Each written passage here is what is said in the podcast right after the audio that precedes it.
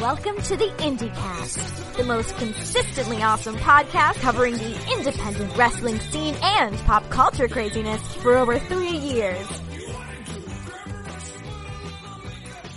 Greetings, everyone, and welcome to another episode of the IndieCast. Uh, we have a full staff here.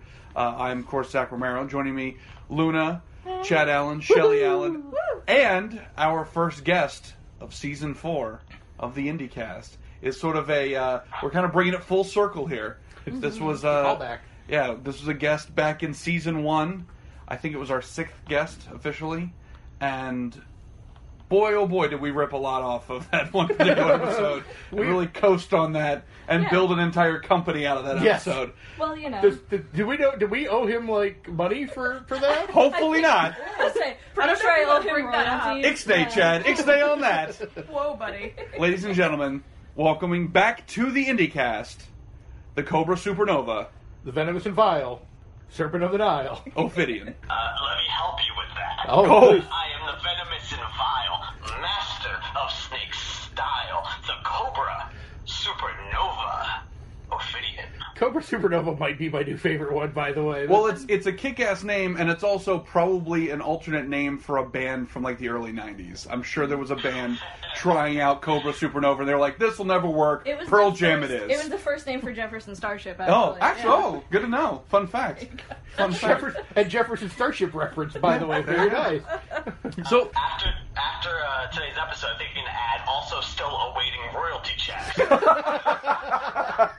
Well, does, does, okay, so It's does in it, the mail. It's does in the Ophidian mail. know the story behind this? What, I- what we're we- talking about right well, now. we, think so. I would say we. I don't know if we've ever talked about it on air, so we can. this is a good time to do it. Yeah. So, so before Let's take you in the way back. Yeah, so way three back- years ago.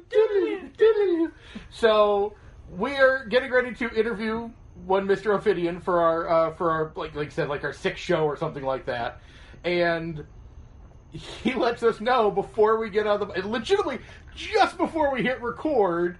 Um, and, and I'll have you do the invitation because you remember So- exactly what he said. Yeah, so we, we ask Ophidian, like we do all of our guests, to kind of t- look behind the curtain here if there's anything that we don't want to talk about and things like that. Well, so as a precursor, we've actually done our homework. This was back in the day when we like prepped for shows. so like we have all kinds of questions and about Chikara, and I have like 50 questions just about my Quackenbush, and like you know we go. Well, that part the hasn't whole- changed. Yeah. But, um, we go through the whole like yeah we are so ready for this. yeah, we have the encyclopedia on Ophidian Yeah. the Cobra. I had a pa- I had back and front typed out questions for that. We all didn't do our shoot jobs that day and just wrote down things about Ophidian. probably true. Yeah. Should have all been fired that day. But anyways, and so we ask Ophidian if there's anything that we want to uh, uh, want to avoid, and Ophidian responds with, "Well, you should know I'm fully gimmicked," and we all look at each other and go, "What the hell is he talking about?" Whatever. And we all, but none of us are adult enough to go. Excuse me, Mr. Ophidian, we don't know what you mean by that. So we just say, "Sure, yeah, no, that's Uh-huh. great, no problem." We start recording. We ask about, uh, you Where know, he came where from. Ophidian came from, and we got this like unbelievable PowerPoint presentation on time travel from ancient Egypt, and we threw away our sheet and our material. And because of that, we've that's stuck with us ever since. And so when Luna and I were deciding to start a merchandise company, we decided that uh, that was what we were going to specialize in. And so the the company fully gimmicked was born. And And and if, now, thanks to Chad's big mouth, we owe Ophidian some money. So and if you fiddle dee. And if you listen to that episode, by the way, you can indeed hear one of us crumpling up our piece of paper for questions and throwing it behind us because Yeah. we were screwed from that And point now, on. So Four years later, Ophidian is like king of wrestling and king of snakes, and Mm-hmm. we're making shirts in our tiny house in Spring Hill. So there you go. there you go. Good times. So thank you. I'm, uh, I'm glad to have such a part, of such a huge part in the rich history of fully gimmicked and everything involved around it. Yeah, just a giant sheet cake of success for all of us. That's that's what it comes down to. Giant sheet cake. Now I want a sheet cake with like a Phidian's face on it. Now, one thing that I do want to mention. Um, well, first of all, what are we doing? We're, we we have a whole system built now Yeah, that yeah. we're supposed to be uh, starting off Now with. we so get off the rails. right. So now No, now we're getting back on the now rail. it's on the rails. So uh, Ophidian, now just as sort of a general introduction to maybe anybody who's not uh, familiar with your work yet, uh, we've got a new thing uh, that we're doing called uh, the lightning round. I really need a soundboard because that lightning bolt still sounds like a bobcat. Also, anyway, the Bobcat round. right. So, uh, so we're gonna ask you some rapid fire questions here. Feel free to answer them um, as quickly as, as you as you see fit, and uh, or not. we're gonna, or, or more accurately, probably not very very Yeah. quickly. Uh, and uh, that's how we're gonna officially start this interview. I guess we'll say. Yeah. This gets to be the time where um, me or and or Luna get to talk because the guys. Get to talk, Yes. by the way. Get to. Get to. Uh, Chad and I, we hold them down. They got. They both have these soliloquies and monologues to give. We just nope, holding them It's down. Shakespearean otherwise. Well, like Not half on of my this show. lightning round questions are usually a paragraph anyway, so like, Yeah, All that's right. true. it's Let's begin. get, Yeah. Okay. Well, for those who might not know, uh, who trained you and where and when did you debut? Oh, this is the question that started it. Well, so, uh, many, many years ago, in 571 BC, yes! Uh, uh, so I began my career in uh, Philadelphia, Pennsylvania, in the ECW arena at the Chikara Wrestle Factory. At the time, the Wrestle Factory was placed in the uh, ECW arena, and it was run by Mike Quackenbush and Chris Hero, who's now Kassius Ohno in NXT. Um, and then it continued under uh, Claudio Castagnoli, who's now Cesaro, and Sarah Del Rey, who's now Sarah Amato, which is who is the assistant head coach at NXT. And uh, periodically, we would bring in for months at a time El Pandetta uh, from uh, CMLL fame, and uh, Jorge Skayde Rivera from AAA, who also ran the Toryumon Gym, which was Ultimo Dragon's school in Mexico. So I was lucky enough to train under those five extremely skilled and very talented performers. Um, there's I I could not have asked for a better start in professional wrestling under those five, uh, as well as continued training, you know, around the world.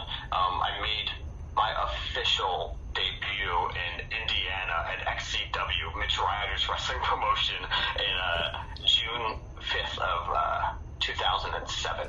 My very first match, I was also was my very first injury. was a concussed uh, by Too Tough Tony. No, I mean not necessarily his fault. I was, you know, very young and you know, lying. Uh, he uh, knocked me out with his front flip top rope leg drop. Yeah, that'll that'll do it. Yeah. Yeah. Too tough, Tony. Good and yet he he that first match concussion he was like no i'm still in this i'm, coming still back." into this yeah all right so lightning round question number two Okay. Well, what is your first wrestling memory as a child? as Way a back. as a baby snake way back. Oh man. Uh, It's a tiny do you girl. want like the legit very first one, or the one that gave me chill? Like that first one that was like, oh crap, this is professional wrestling. Like this is what I get to to, to watch on a weekly basis. I think the whole crap You know, one. like, yeah The O face so- one. We're with the O face Yeah. one. Um, I was confused a bit as a child when Undertaker went from purple to gray, and uh, you know I didn't necessarily understand as as a young kid what it meant for Ted DiBiase to have his own Undertaker that was separate from the main canon Undertaker. And uh, that moment at SummerSlam when Taker went face to face with Taker, I was I remember running laps around my cousin's house in just in pure joy and excitement that there was multiple Undertakers in the ring, and the build up to that even like uh, all, all the uh, all the stuff that was happening um, to them building up to that match, and then the final the face off was just glorious. I don't think I actually watched that. Then I watched the match as a kid because I was too busy running laps and doing cartwheels in the living room that uh, I just remember the face off and do not remember any of the match. I was saying, that's I think pop culturally I think everyone else is basically in the same boat like everybody remembers the looking at each other and one undertaker being slightly taller and then no one actually really remembers how that match goes the match itself isn't like an iconic classic match. It's just something that doesn't happen in professional wrestling. You know, like to have a doppelganger. That is, I mean, Undertaker's a hard man to replicate. To get somebody that is even close enough to his size and shape, you know, and uh, and look, it was. It's amazing that they found another, um, you know, a doppelganger to to put into that role as a fake Undertaker. And I think that it also helped that there was a story around that, as opposed Yeah. to fake Diesel and fake Razor Ramon, where the story was, "Shut up, they're totally the real guys." That's not a really great, like, compelling narrative. Um, whereas, Sin Cara just went from not having tattoos to a full arm sleeve of tattoos. yeah, exactly. Yeah. I read something very interesting about that Taker versus Taker match recently. Do you know who did the, the tattoo? Because Brian Lee, the one who played the other Undertaker, doesn't have the like the tattoos that that the orig- the real Taker does. Do you know who put those tattoos on him? Because they were drawn on. Please tell me Tom Savini did. Like, I know that's not it, but man, I That would be the greatest I thing waiting ever. for it So hard. No, I, Oh, freaking out of nowhere. Yeah, I was like definitely updating the Wikipedia to say Tom Savini now. yeah, uh, they they were doing him in the back and they weren't getting him quite right. Jerry the King Lawler grabbed, grabbed markers I and did them. that was going to be my guess because he's like an illustrator. Jerry Lawler did it. I thought that was very interesting.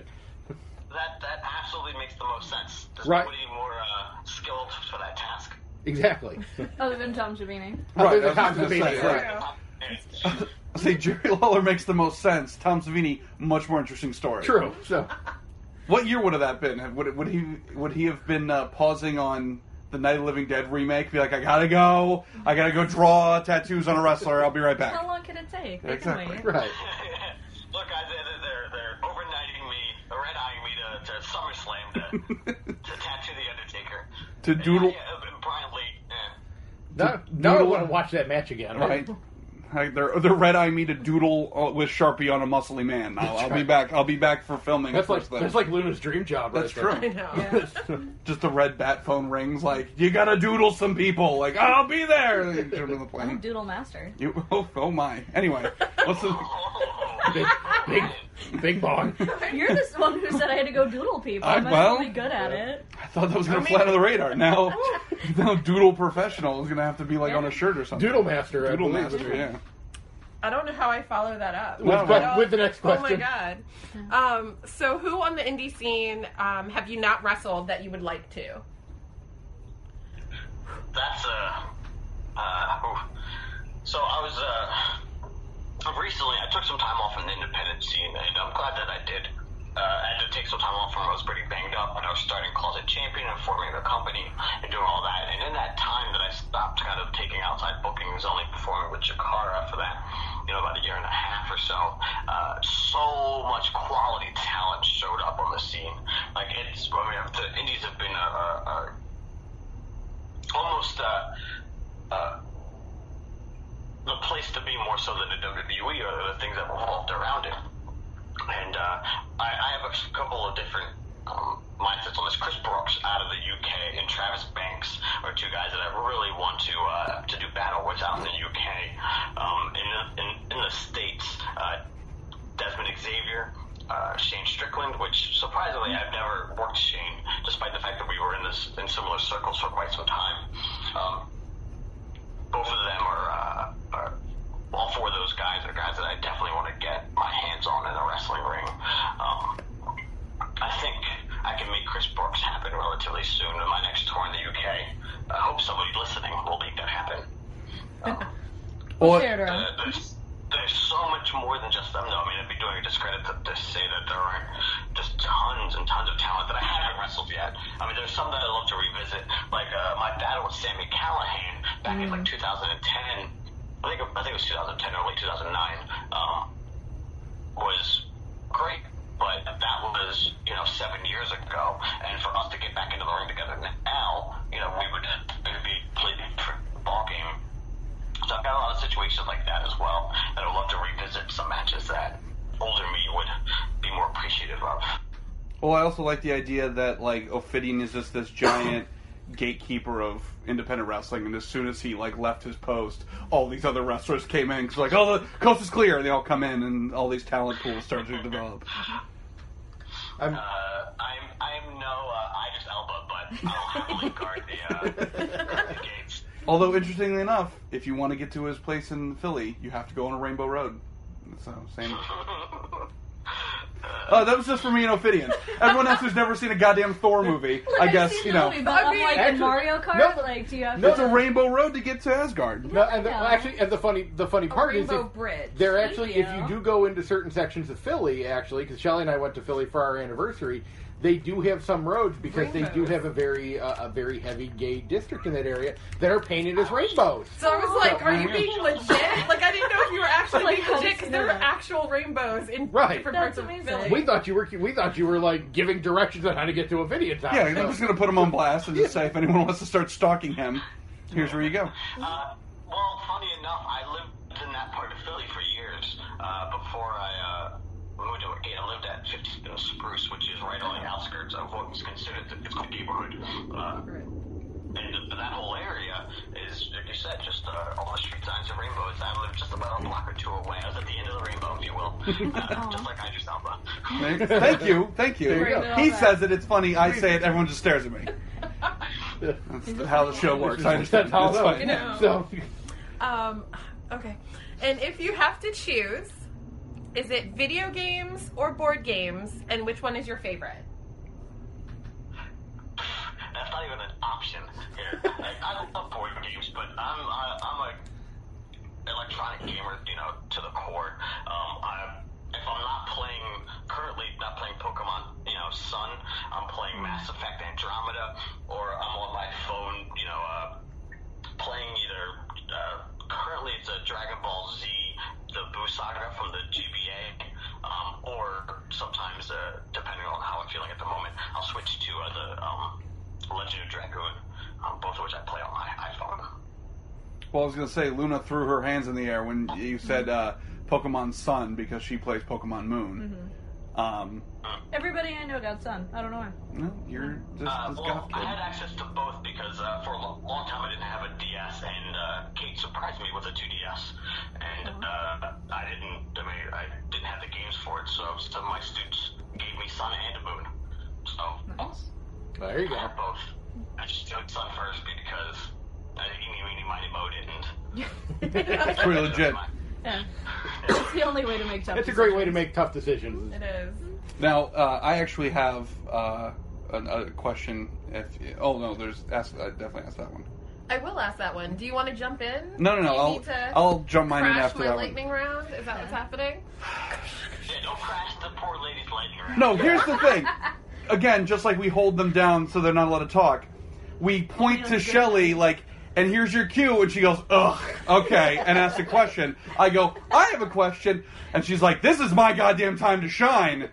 Trying to interrupt, so I apologize. I'm wrong on both fronts. Please ask your question. By the way, that uck, might just, that uck is the sound effect of our marriage as a whole, right there. That's the show. That's That's how half we the use it all the time, right?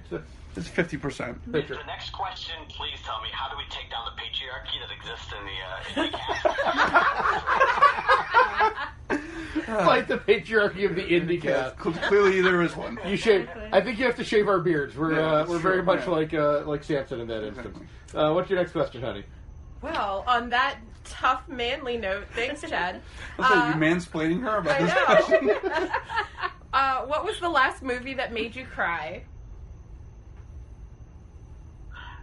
Uh, um, uh, Apollo was very sad.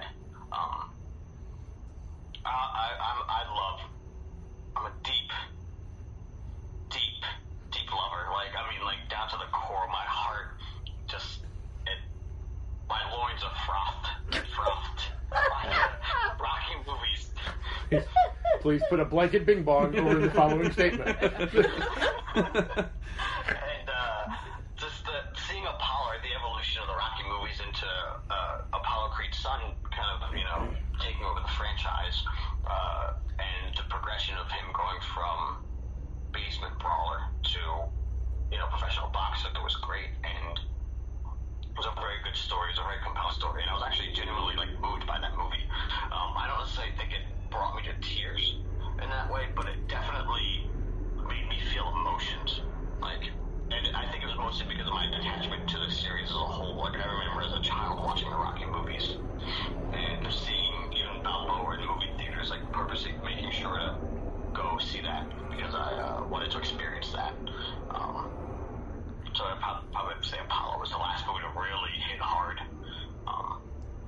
see what you did there. there are movies, eh, there are movies that I've cried out of joy. Um, I love uh, I love a good B horror movie. Um, there have been some decent ones recently, uh, but uh, I would say Apollo's probably the And we'll Apollo's it. and we'll get on those horror movies with Yeah. the with the patriarchy takes back over the Right. show. Well, I was going to ask uh, in the future. In the future, uh, if we don't want to corner our guests into uh, shedding their masculine shells. We can always update the question to what was the last movie to make you cry or make your loins froth. That's true. I like that a lot better. By the way, Lloyd's frothing. Why is that not on the shirt? yeah. Warms the cockles of your soul. Oh, I thought he was going somewhere else with that. Yeah. Uh, but now we have to ask a question to Ophidian that we asked of Mr. Eddie Kingston when he was on the show. Ophidian, What is my question, Ollie? You can get that one in. you can ask, don't nudge me like you're my coach. Like, hey, you like that one, kid? Mr. Mr. Ophidian had believed. I'm sorry. Please, what's going- Ophidian, what's please going- answer her filthy question. What does my Quackenbush smell like? It actually smells very good. Um, my See? is always, always clean and uh, full of deodorants. And like he's, he's a man mean, you know, when full of, Little known And, fact. Uh, it's great. Like I have to lock up with him very often. Um, because I, you know, I, I teach at the Wrestle Factory, and uh, so there are, you know, classes I spend with him. Uh, being an assistant, and uh, it, he smells great. I'm always in holds. I'm always in tight, in his armpits, and his elbow pits, uh, and his knee pits, and uh, all he smells. All of the pits. That's amazing. Well, Thank you. And I was going to say, in canon, she's not wrong. I'm pretty sure we asked Eddie Kingston that as well. So I I, can't. I do believe actually we asked Mike Quackenbush that question as well. So this show really progressive. But the other question I was going to ask Ophidian was for him to please uh, take a moment and rank the Rocky movies from best to worst, in your opinion. Uh, so I think, well, it's people will always argue that like one is absolutely a classic. One is without a doubt um, a a movie that um, helped progress that genre forward, and it made Sylvester Stallone a star without a doubt. Um, and the movies that followed you know, uh, that he directed and uh, had a bigger hand in. Not that they went down in quality, but they definitely became more of a. Uh,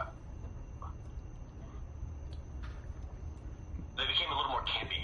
Um, and I appreciate that. I love camp. So, like, my love of the, the movies like Rocky 4 to me is, while not the greatest movie, is probably the best Rocky movie. Just from the death of Apollo, you know, the rise of, of Drago, and then the, the, the, the movie, mo- the fight scene montages, like the, the, the training montages are so good. The quality in that. He's running in the tundra in Russia. Like, you don't get any more 80s training montage than that. Like, it's pretty difficult to top that. I'll say, And, uh, may may have just pulled a, a muscle in my neck from agreeing so vehemently with Ophidian here. Everything he's saying, 100% correct. And uh, I, I think as far as like personal preference goes, um, camp being one of my biggest factors, Rocky Four is the best film of all of them. With uh, one, uh, six, and seven being you know Rocky Balboa and uh, Apollo being very close to three and four. And as far as like actual storytelling goes, uh, the stories are just so good in that and so compelling. Uh, I, I I say this line to uh, Kate uh, very often, and it's such a dumb line. It's a throwaway line, I think, in the movie in, in Balboa. But it's when uh, um, they're at the restaurant that Rocky owns, and the line is like a you know, what's so special about Mexicans making Italian food? And uh, I jokingly say that to Kate because uh, she tries to make Spanish food because I'm, I'm of Hispanic descent, and uh, she's very white. So I She's very white. on her on that. Uh, she is she is the most white human. Um, uh, I mean, like actual skin, she's very pale, and uh, not like Seamus pale, like not like I bathed in the moonlight, but she's got some color to her. she's not she's not a vampire. We don't have to worry about anything like that. But Um, so, uh, yeah, there's, um, I would say that, and then, I mean, Rocky 2, great. Rocky 5 is definitely on the bottom of the list. Yeah. Uh, I mean, that's just, there's, we're not going to say anything more about Rocky 5. Yeah, If this- we bring attention to it, then it's, uh, we are doing a disservice for us as good guys. yeah, is there anybody that, That's why that Rocky 6 ain't worth 5. is, is there anybody that doesn't think Rocky Five is the worst? I mean, that's the one with like uh, we Tommy, almost Tommy the Machine Gun. Yeah, right? yeah. We almost ended a friendship because somebody had gotten the movies confused, and we were going down the list. And when we got to Rocky Three, our buddy was like, "Oh, arguably the worst in the series," and we were like, "Are you high, Yeah. Mister T? Like, come on!" And then he thought the fifth one was the third one, and so Ah. then that that friendship was saved. Yeah. Because that that However, Rocky 3 did give us Thunder Lips. So That's True. Did indeed give In the flesh, baby. baby. There.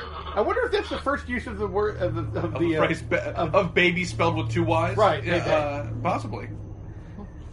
does does Adam Cole owe Hulk Hogan some uh, some money for? Well, uh, we'll we'll all tie into the same court case. Yeah. of uh, Ophidian and Adam Cole versus fully gimmicked and Hulk Hogan for royalties. Can we book that for like? around. Can we book that for like a WrestleMania weekend type of thing? I That would prefer like- we didn't. um, so, you can film a Wrestler's Court episode of. Uh, oh, that's true. That's true. Right.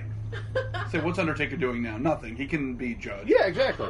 Um, He's just he's just chilling. I'm Right. saying, I I think he has a good He's, life he's, now. he's currently filming the sequel to Suburban Commando. oh, thank Amazing. God. The long-awaited Suburban Commando. There's so many unanswered questions in the first one. I really thought he was going to be a, the Marine, because, you know. If they do a now? swerve and it's like an undead marine, like he should just stick with that gimmick. Zombie everything he does. marine. Yeah, exactly. Like everyone would go see that. So uh, my replacement question for the uh, the lightning round is uh, Kurt Russell or Bruce Campbell. Why would you do this to me? That's what I thought. That's why he did it. That's exactly Oh why. man, I, I have to. I mean, Bruce Campbell uh, holds a special place in all of our hearts, but like he's the he's the uh, he's the dude. You know, like you know, you hang out with, but you don't tell your other friends that you hung out with him. You know, like he's a great guy to hang out with. Like, oh yeah, that dude's cool, but you're not you're secretly hanging out with Bruce Campbell. You really want to hang out with Kurt Russell though, because he makes you look way cooler, and uh, you might end up, you know, escaping from New York. You might end up, you know, in the, in the tundra battling the thing. Um, you could get lost in Little China Yeah. um, with them. You know, like I want that. I want that relationship. That's what I want. I want the story that Kurt Russell will uh, will give me. Um, you don't get that from Bruce Campbell. I was gonna say uh, so we need to commission Buckshot to do uh, like a comic book of Ophidian and Kurt Russell in various adventures. That would be amazing. Right. So. He would get a kick out of that. Right. Well, he did. Uh, I was saying Buckshot did the animated episode of Ophidian from our show, True. so he's already he's already Buckshot's familiar. Also designed T-shirts for me now. That's true. Yeah. So he's familiar with the man and, and the Snake Man and, and his style. Um, so I promise, I In all think he. actuality, I mean, I'm not done talking to Kurt Russell here. Uh, I love Kurt Russell movies. I think Kurt Russell was the greatest actor of the 80s. That there was no better. Him and John Carpenter uh, had a special relationship. Like, there's. Their, the stuff they put out was next level, um, you know, film. Uh, as far as, like, in, in my mind, like, what what helped push quality junk food entertainment forward. You know what I mean? Like his his movies are called classics. We all remember them. They all they all have quality moments. Like you can think of uh, scenes. You know scenes. If you watch Kurt Russell movies, if you watch uh, John Carpenter films, you know scenes from The Thing. You know scenes from Big Trouble Little China. You know the scenes from Escape from New York and Escape from LA, even though that was in the 90s. And Bruce Campbell's in that as well. Um, you know, like you can recall scenes that happened in, in all of those films, and uh, I think I can't think of many directors. I can name every single movie they've done. They know how to craft iconic moments, and with the right actors like a Kurt Russell, um, he helps. You know, he helps add to those iconic scenes, and uh, in a way that most actors will never be able to do.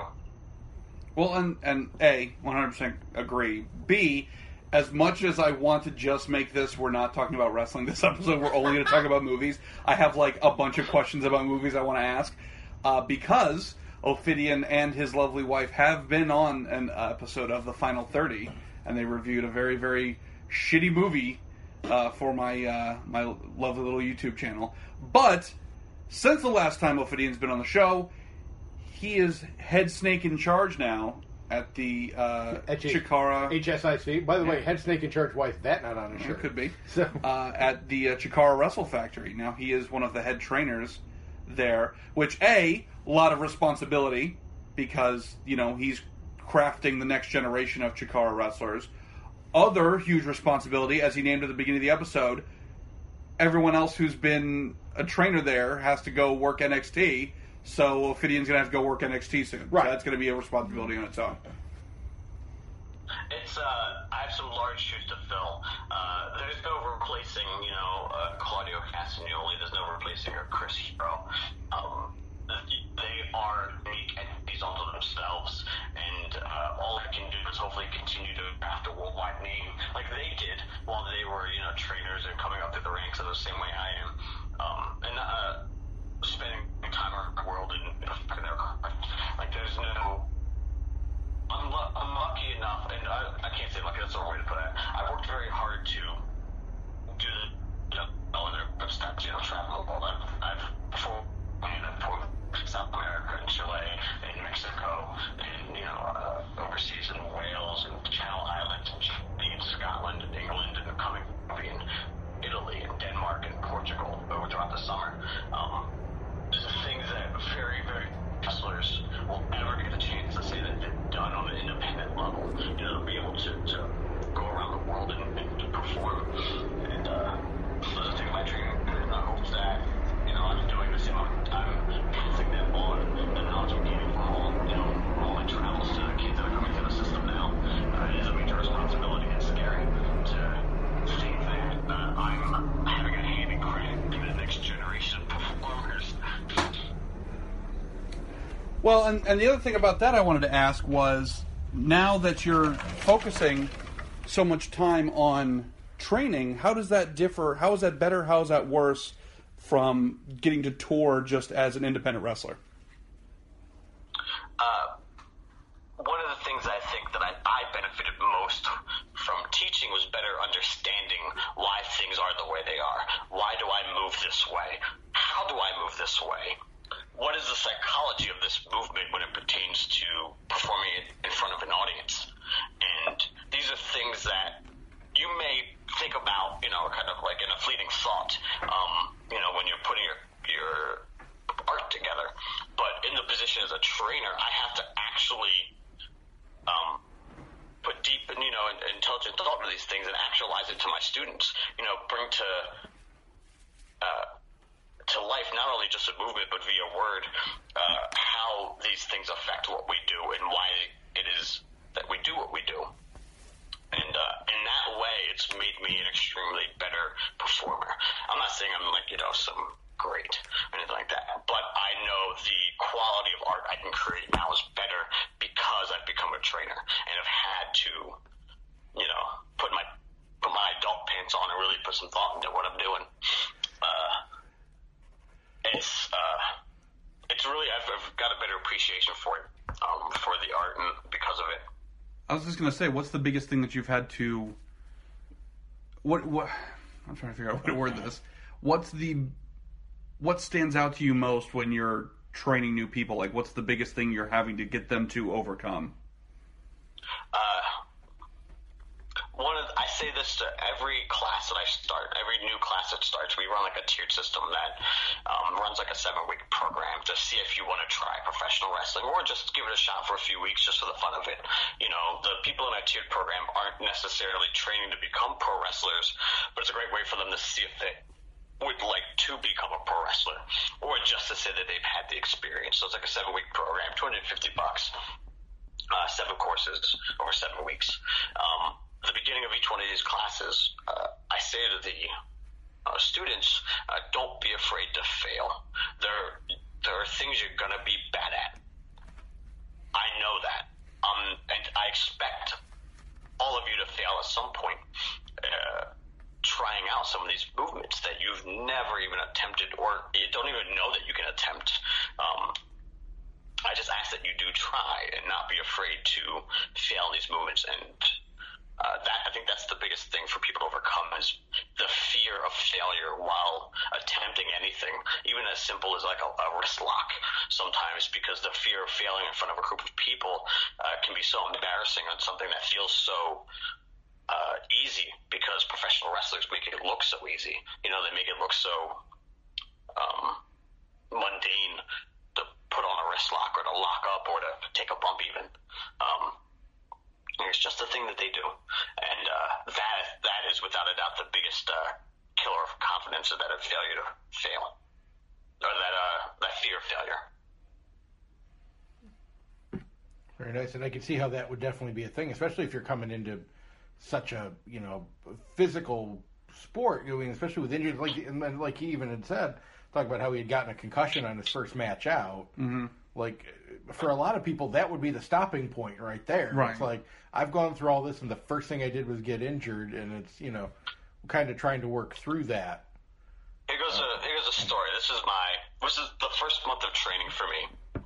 We're learning what we call banderas, which is when you charge at somebody in the turnbuckle, they bend down and they pop you from in the ring to the apron while they're standing in the turnbuckle. Uh, you might have heard Hogan on call it the duck and boost on that Celebrity Championship Wrestling show uh, when he was training the celebrities like Screech to wrestle. Uh, but uh, we call it Bandera and Lucha. And again, this is my first month of training, and uh, Cesaro is the one posted in the turnbuckle, uh, giving us the banderas. So, running before me was Lince Dorado, uh, charged full speed. And again, this is 11 years ago, so we're both a lot lighter, a lot smaller. Um, and uh, Cesaro doesn't didn't know his own strength then, and gives a bandera to Lince Dorado, and Lince 450s to the floor Oh. hits his head on the ground and kind of like then you can see the scrapes on his head from hitting the concrete floor at the at the ECW arena. And I'm next up after him. uh, Lince's got a good 20, 25 pounds on me. Uh, all right, and uh, I run full speed just like he did. I get popped and I do a flip over the turnbuckle and my body lands on the post behind uh, the turnbuckle, the, the you know the, the Oh no. uh, and I ripped open my leg and had uh, what looks like now like a Nike symbol uh, scarred on my leg. It took 15, took three doctors and 15 staples to close the hole in my leg. uh, that was the first month of training, and I still came back for more. So at that point, the concussion was nothing. It's- Yeah. ah, whatever. Well, the concussion was after. That's Right, that's what I'm saying. part on Like one, at that point, he's like, uh, "What is there going to be a, a an Adidas scar after this? No, then I'm fine. I'll be fine. Thank you." So I didn't know I had cut myself open. I hit the post, I fall to the floor because I held onto the ropes, and I my butt hit the apron, and I stand down on the floor, and I'm like, "Cool, I made it. I survived." and uh, Mike Quackenbush walks over to the ropes, looks down at me, and goes, "Uh, you might wanna, you might want to go to the hospital now." Uh, just very casually, just said that to me. And I looked down, I was like, "Oh, my leg has a hole in it, and I'm bleeding." Uh, and I get to the hospital and I get a text message uh, a few hours later from Claudio saying that there's my hair and skin uh, stuck on the post. Uh, I should come back and clean it up. Yeah. After you get 15 staples, do you mind coming back and doing some, some grunt work? Yeah, could, that? could you hit that with some spick and span after Yeah. that, if you wouldn't mind? You get some kaboom out and, uh, and spray that off, please. Well, I hope that uh, I hope that Cesaro now has like a a small.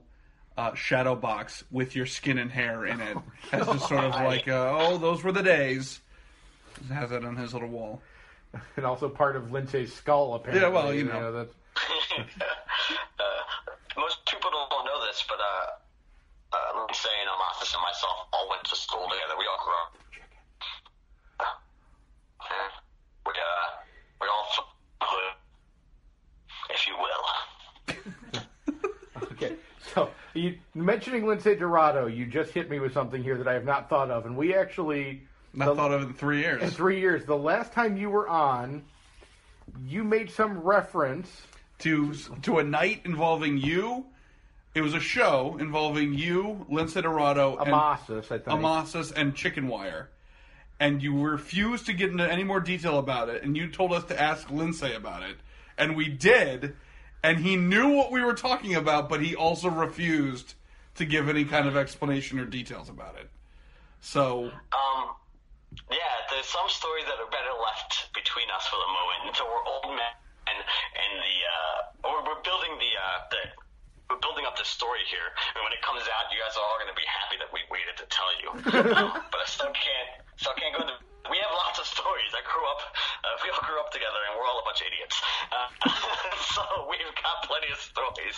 Um, We're I- not idiots. I, I, uh, that's, that's a bit harsh. I feel like that. No, I feel like that's going to be the name of like you know the uh, like the eventual Lince Dorado former Chikara years DVD will be like we all grew up together. We were all a bunch of idiots, and it'll just be like a picture of all of you in like a big group shot. Like yeah, and it'll just be terrifying road Yeah. stories and chicken wire. Uh, we, uh, without getting into too much detail, because that's not what you had me on the podcast for, but uh, we all backyarded together.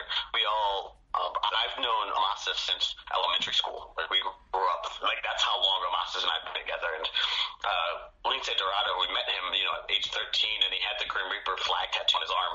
Uh, at like 13, 14 years old, we all thought he was in a gang. And uh, when you know when you got this young kid show up with this giant Puerto Rican, you know, Grim Reaper draped in a Puerto Rican flag, and you're like, well, we can't say no to this kid, so I guess we'll let him in our backyard fed. That kid's scary. We'll Right. let him in. Like, uh, well, he, a he's in the group. B he's officially the bouncer. Right. Because holy shit, he has a tattoo. yeah, uh, at that age, it's like, yeah, of course, this is the most badass kid we know. Um, Yeah, no kidding. If if they make a uh, a version of like the Bad News Bears, but it's just about wrestling, like he'll be the kid who comes in on like the moped, and everyone's like, oh, like I think you have, I think you have a movie idea there. yeah. I think I think I'm definitely uh, stealing yet another idea from Ophidian, and right. we'll have to add that to the list of royalties we owe him. Um, so, speaking of other projects that you're involved with that may or may not involve Chicken Wire, uh, you are a host of your very own Bouncing Baby podcast, uh, Bump and Grind, with a mi- uh, Miss Kate Nix. Um, yes. let's talk a little bit about life with a podcast.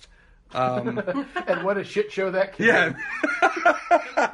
Speaking from personal experience. Oof, man. So, uh, you uh, asked me. This is going back to pulling the, you know, pulling back the curtain a bit.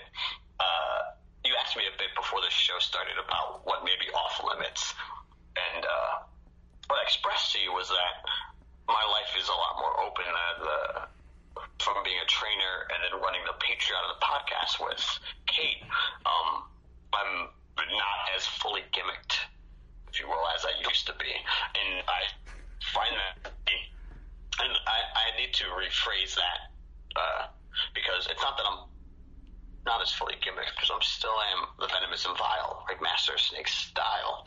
Uh, it's that the I've grown as a character and as a performer. I've lived as this as Ophidian now for over a decade, and my growth has taken form in various things like training and and becoming a part of social media with uh, you know podcasting and, and, and doing ring shape and, and creating content in that way and uh, I'm having a blast doing it I'm having a blast living mass in public because Ophidian itself isn't so much a character for me as it is me I am genuinely uh, Ophidian. Uh, you're not going to find anything in the world.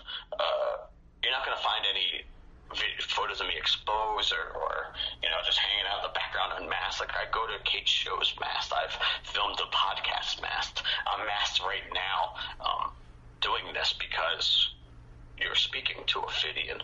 And uh, doing the podcast is uh, uh, to me actualize those thoughts and those feelings that I, this is genuinely who I am, and this is what I'm the what I'm giving out to the world is uh, genuinely me. There are people that right now within professional wrestling, it's cool to have the uh, no gimmicks needed or the like I'm just me.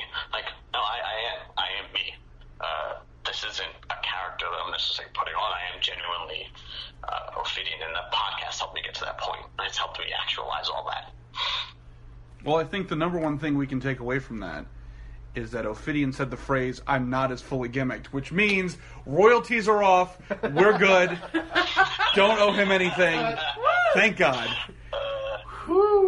But uh, recently on Bump and Grind, Ophidian's podcast, um, he and Kate got into some really serious talk about their lives and, and about mental health and things like that. And that's just sort of, I even went on Twitter and was like blowing it up, like, this is the, amazing, because it really was.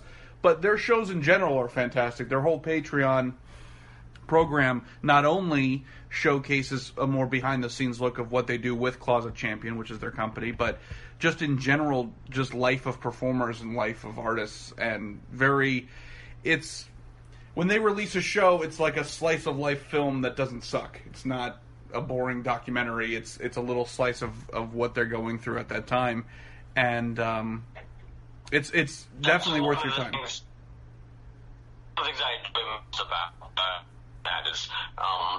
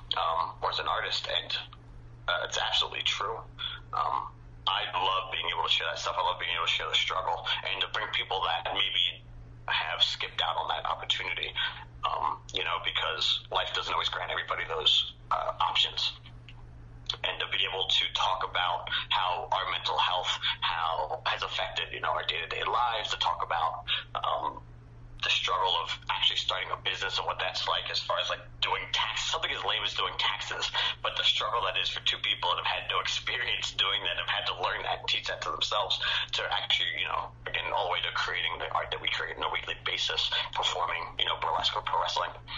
Um, and how they how they're the same how they're one and the same. because burlesque and pro wrestling share a ton of similarities.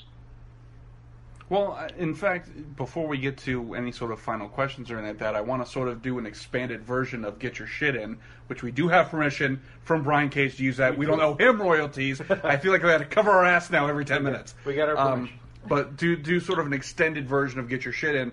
So, Ophidian, um, to find more regular content from you, people can find your Patreon or your podcast. Correct?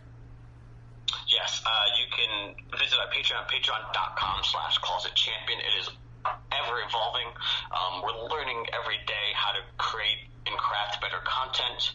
Um, and we're, you know, new stuff will be on there all the time. It's, it's still ever growing. Um, you can also find our podcasts on iTunes and SoundCloud and Libsyn. Bump and Grind is the podcast. Um, your uh, bi-weekly discussion about what it takes to be a working class artist.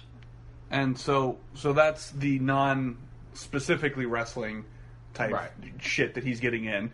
Um, let's talk a little bit about actual wrestling shit to get in. So you have um, actually quite a few shows happening this month in May. Um, Yes. Let's go down those real quick if we can. Um, so we talked about, I talked a little bit earlier how I took uh, an aside from pro wrestling for a bit to kind of build and create Closet Champion and to uh, learn learn this craft. So now, now that I've done that, I'm full on back on the road uh, and uh, touring as, as much as I can. Uh, May 6th, which is this weekend, May 7th, I'll be at Chikara, up two eye pay-per-views. May 6th is Chikara uh, Infinite Gauntlet. It is the 33-man over-the-top pinfall or submission battle royal uh, our third annual one, and it's going to be live on iPayPerView on Chikartopia.com. On May 7th, it's the Welterweight Wrestling iPayPerView on Fight TV, Fight.tv, or on the Fight app. Uh, that's a company that is designed around all the competitors being under 185 pounds. We are all welterweights. And uh, it's uh, it's a great concept. It's going to be a ton of fun. There's going to be a ton of action and, and things that you've probably never seen before in a show like this because you've got all competitors that are a similar shape and size and that uh, are going to do something that will absolutely blow your mind. And I'm mad excited for that in Cleveland, Ohio. I cannot stress enough how much fun uh, the welterweight pay per view is going to be. I'm beyond ecstatic to be a part of that show. Um, and then beyond that, on May 20th, I'll be hosting a seminar as well as performing on two shows that day. Um, one with Brawl USA, and, and that's where the seminar is going to be at. And then later in the evening, I'll be with Ignite, um, both of which are going to have. Uh, both of which are going to be great shows, without a doubt. Uh, I get to battle an old friend, Aaron Epic. Well, I was gonna say uh, he's got he's got the potential on both those shows to leave with much heavier bags because Yes. in the Brawl show he's fighting Aaron Epic for the Brawl USA World Title, and the Ignite show he's in a four way. It's uh, Ophidian, Aaron Epic, John Cruz, and Jason Cade for Ignite's World Title. Right. So potentially, the Snake Man could leave Florida with two championship belts to add Well- on on the wall. I, I said this to Aaron Epic. Uh, he's put on a lot of weight recently, and I would love to help him lose it on May 20th. That's a burn. That's a burn. Uh, so, You know, guys, I'm talking about his belts. oh, oh, oh, oh. Uh, he just won three titles. no, well, you Yeah. know. So, and actually, you know, Ophidian, one one thing I'm interested, I, I'm kind of interested because you are doing, like you said, you are doing a seminar while you're up here or while you're down here. I guess down here, we're Yeah. down in Florida. Um, I mean, obviously, you're you're looking for trained wrestlers who are coming in to kind of you know hone their craft a little bit or anything like that. Would would that be anything that you would recommend for somebody that's that's looking more just to kind of see the backstage of it, get into like the you know like a managing side or referee side, or it would be mostly just for Absolutely. wrestling? A lot of my uh, um, a lot of my seminars major section in it about navigating the world as uh, as your character, as what you perform under, and that's always a huge part of what I do. Not just navigating pro wrestling, because uh, I can't necessarily tell you how to best do your character in front of an audience, right? That has to come out naturally to an extent. But I can talk about best practices with being genuine to yourself and genuine to your brand on social media and things related to that and how to craft a world, you know, essentially world building with who you are. And I think that's beneficial to not just uh, performers, but to anybody that's involved in any type of entertainment. Um, it's something that uh, Kate and I discuss a lot, even on Bump and Grind. And uh, there's, you know, uh, there's a huge part of my seminars that dive into that. Very and that's beneficial whether you're a referee, a manager, or a wrestler, as we're all a part of the show. And you know, You just got my twenty bucks. Right, exactly. Uh, so, uh, welterweight, Brawl USA, Ignite, any other shows this month? uh, as far as um, May goes, I mean, I'll be back in uh, Chikara at the end of May as well because Chikara runs multiple weekends in a month uh, in Hellertown, Pennsylvania, on May 26th. Or 27th, I can't remember off the top of my head. It's one of those two days. Uh, I think it's the 26th. And uh, after that, I'm preparing for a tour of Europe, where I'll be in England, Denmark, Italy, and uh, Portugal, doing seminars and shows with Southside uh, Wrestling, uh, with PCW, with Fight Club, uh, with Body Slam, and with CTW. Very cool. Awesome. He's a globe-trotting snake man. That's right. So, uh, should we, uh, since I'm a snake man. dun, dun. Yeah, I'm a snake man. Is that part of the seminar? That's his number one rule. If you can make your character, you don't know that your character's decent unless you can somehow do a parody of Billy Gunn's theme song to it. If you can, then you know you got a winner. That's that's the number one rule. You know, I'm also wondering since he has to, you know, obviously fly all over these places. I wonder if he's ever been on the plane with Samuel L. Jackson at the time. Don't same time. why No. why No. Okay. why you gotta be like that? I'll see myself I out. do get I do get asked often how do I get away with wearing my mask at airports and things and be masked in public at airports and I'm a very crafty and cunning snake. I just imagine it's a lot of TSA people who end up getting like green misted That's right. and things like that. like they get the they get hit with the cobra Uh, I mist. distract them with, with shiny objects and run past them. No, oh, that that's also good. Uh, please, government. Um, is it is that good for our government? I was going to say government watch list. Please don't listen to this episode. Right. Um, anywho, so uh, since this is season four and we're sort of uh, rebooting the series a little bit, uh, Mm-hmm. A little bit. we get to uh, debut re- again the famous two IndyCast questions. Uh, and so, I'm going to pause you real quick before you get to those. Have we ever asked him the other famous IndyCast question? Because I don't think that question was. I don't think it was in existence yet. time. So, if you want to start with that, I'm Oh fine. no, I'm going to let my lovely wife ask that Oh. question because she loves this question so much. Okay. I do love this question so much because our house is divided Yes. about it. So when you are driving, you're making those road trips. Uh, the Cobra Supernova is hungry. He needs to pull off and and get some refreshments. Maybe a mouse. Right, yeah, I don't You know. know. Um, does he pull off and see the shining lights of Sheetz, or is it Wawa? Uh, in most cases, when it comes to food, um, quantity over quality. In most cases, and Sheetz provide you quantity, but the quality is so subpar in a Sheetz that I'll never disrespect Wawa and eat in a Sheetz. Thank you, you Damn it. beautiful Cobra man. Damn it! All right. The old switcheroo. Yeah, I know. I celebrated too early. I That was wasted your a cel- mistake. I wasted a celebration pose at the end there. Okay. All right. He's on the right like a side. true pro Chad. wrestler, I swerved you. That's true. He did. He gave you the snake swerve. Um, all right, so Mr. that's Romero. Oh yeah, the snake swerve. That's. We'll, we'll put that on a shirt as well. Yeah. See what you did there. Uh, so, uh, question number one. Now, and, and Ophidian, we have great memories here at the IndyCast, so if you try to answer the same way, we're going to call you on that shit. So, I mean, if the answer, if it's the same answer, it's same. no, it's a new generation, so we it's It's been it's been years. He, Exactly. He's It's been years. upgraded. So, uh, unfortunately, in the beautiful performance art that we all love called professional wrestling, we lose a lot of talent early.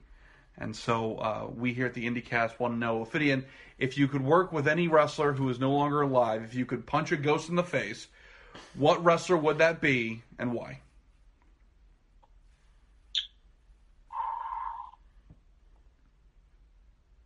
Well, all right guys.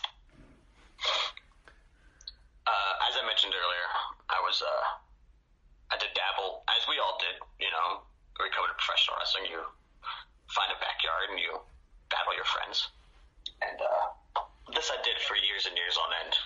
And there was a day, there was a time when backyard wrestling was so popular, was so big. We had video games and DVDs and even movies. And from from this uh, spawned one of my favorite movies of all time. I mean, like this is this is my Manos Hands of Fate. You know, like this is Go on. this is without a doubt. Um, I would say I think the ba- the greatest movie about backyard wrestling um, of all time called Backyard Dogs. And while nobody's dead, in this it is a fictional character, and uh, his career did die after doing this movie. Uh, um, the uh, Black Ranger was uh, one of the backyard wrestlers in that movie, and if I could get the opportunity to battle uh, the Black Ranger from the OG Power Rangers in a backyard dogs match, I would, I'd retire. I'd be done wrestling. Well, let's, So let's you, you, heard it here exclusively on the IndyCast. A man who has genuinely built his career is working as head trainer of the Chikara Wrestle Factory, owns his own company, entrepreneur, world traveler, would throw it all away to be a minion of Rita Repulsa and beat up the Black Power Ranger. there you go. Would throw it all away for that, for glory. Someone don't tell Sue Young that. That's true. can- And I will pay her royalties. Anyway, uh, question number two. We here at the IndyCast believe that every animal in nature are given certain evolutionary traits to ensure its survival. For instance, giraffes have long necks, rhinos horns, etc., etc. Our belief here is that human beings, as an animal, their evolutionary trait is their ability to use tools. So, Ophidian the Cobra, if you could fight another animal, what would it be, and what weapon do you use?